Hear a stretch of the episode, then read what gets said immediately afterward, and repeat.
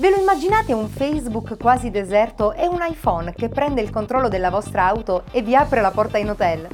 Eh sì, io sono Chiara e questo è Tech Break.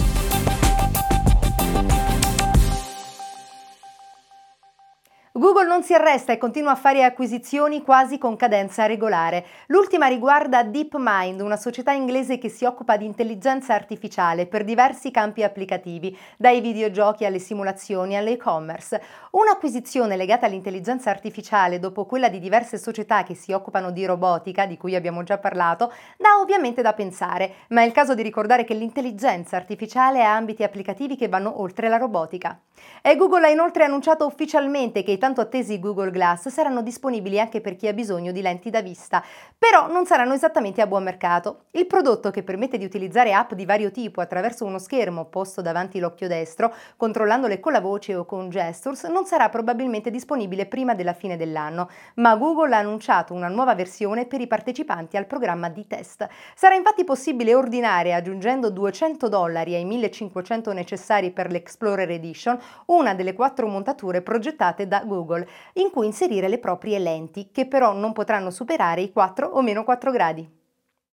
Apple si sta dando da fare per portare iPhone ovunque, per adattarlo ad ambiti applicativi finora non immaginati, integrandolo sempre più nelle nostre vite. Sembra che la società della mela sia già in trattative per sviluppare un sistema di pagamento basato su iPhone e sul suo ecosistema, di cui non si conoscono ancora i dettagli tecnici. È partito inoltre un programma pilota per testare l'uso del proprio iPhone come chiave delle camere d'albergo e in questi giorni è stato mostrato un video di una versione preliminare di iOS 7.0.3 in cui si vede nel simulatore l'integrazione col display dell'automobile, di cui l'iPhone prende il controllo per varie funzioni, tra cui quella di navigatore.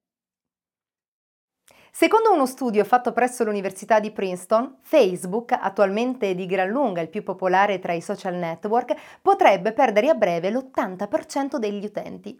Lo studio, effettuato mediante l'uso di modelli epidemiologici, ma anche osservando i trend di Google, prevede un tale calo per il periodo compreso tra il 2015 e il 2017, affermando che Facebook avrebbe già raggiunto il picco massimo e sia ora in fase discendente. Non sembra che lo studio sia piaciuto ai gestori del popolare social network che hanno pubblicato in risposta uno studio ironico che predice la fine di Princeton stessa entro il 2021. La società di distribuzione cinematografica Paramount ha deciso di abbandonare la distribuzione in pellicola, almeno negli Stati Uniti. The Wolf of Wall Street sarà infatti il primo film distribuito esclusivamente in digitale. Già da tempo il digitale è sempre più usato rispetto alla pellicola per le riprese, con macchine da presa di maggiore qualità a costi minori, ma questo passo costituisce una pietra miliare anche per la distribuzione. Si tratta in larga parte di una questione economica, una copia in pellicola costa circa 2000 dollari, mentre una digitale ne costa 100 e va inoltre considerato che ormai solo l'8% delle sale statunitensi è in grado di proiettare un film in pellicola. E come per i film, il sito Torrent Freak ha stilato la classifica delle 10 serie TV più scaricate illegalmente nel corso del 2013. La serie più scaricata è stata Il Trono di Spade, seguita da Breaking Bad, terminata in questi mesi, a cui seguono The Walking Dead, The Big Bang Theory e Dexter, che pure si è conclusa di recente. Troviamo infine How I Met Your Mother, la da noi poco nota Suits, Homeland, Vikings, ancora inedita in Italia, e infine Arrow. A differenza dei film, almeno negli Stati Uniti, non mancano le possibilità di vedere online legalmente gli episodi delle proprie serie TV preferite, ma da noi questo non è ancora possibile e probabilmente non lo sarà tanto presto. Bene, per oggi è tutto. Per maggiori informazioni seguiteci su www.techbreak.it, su Facebook, Google + e Twitter. Un saluto da Chiara.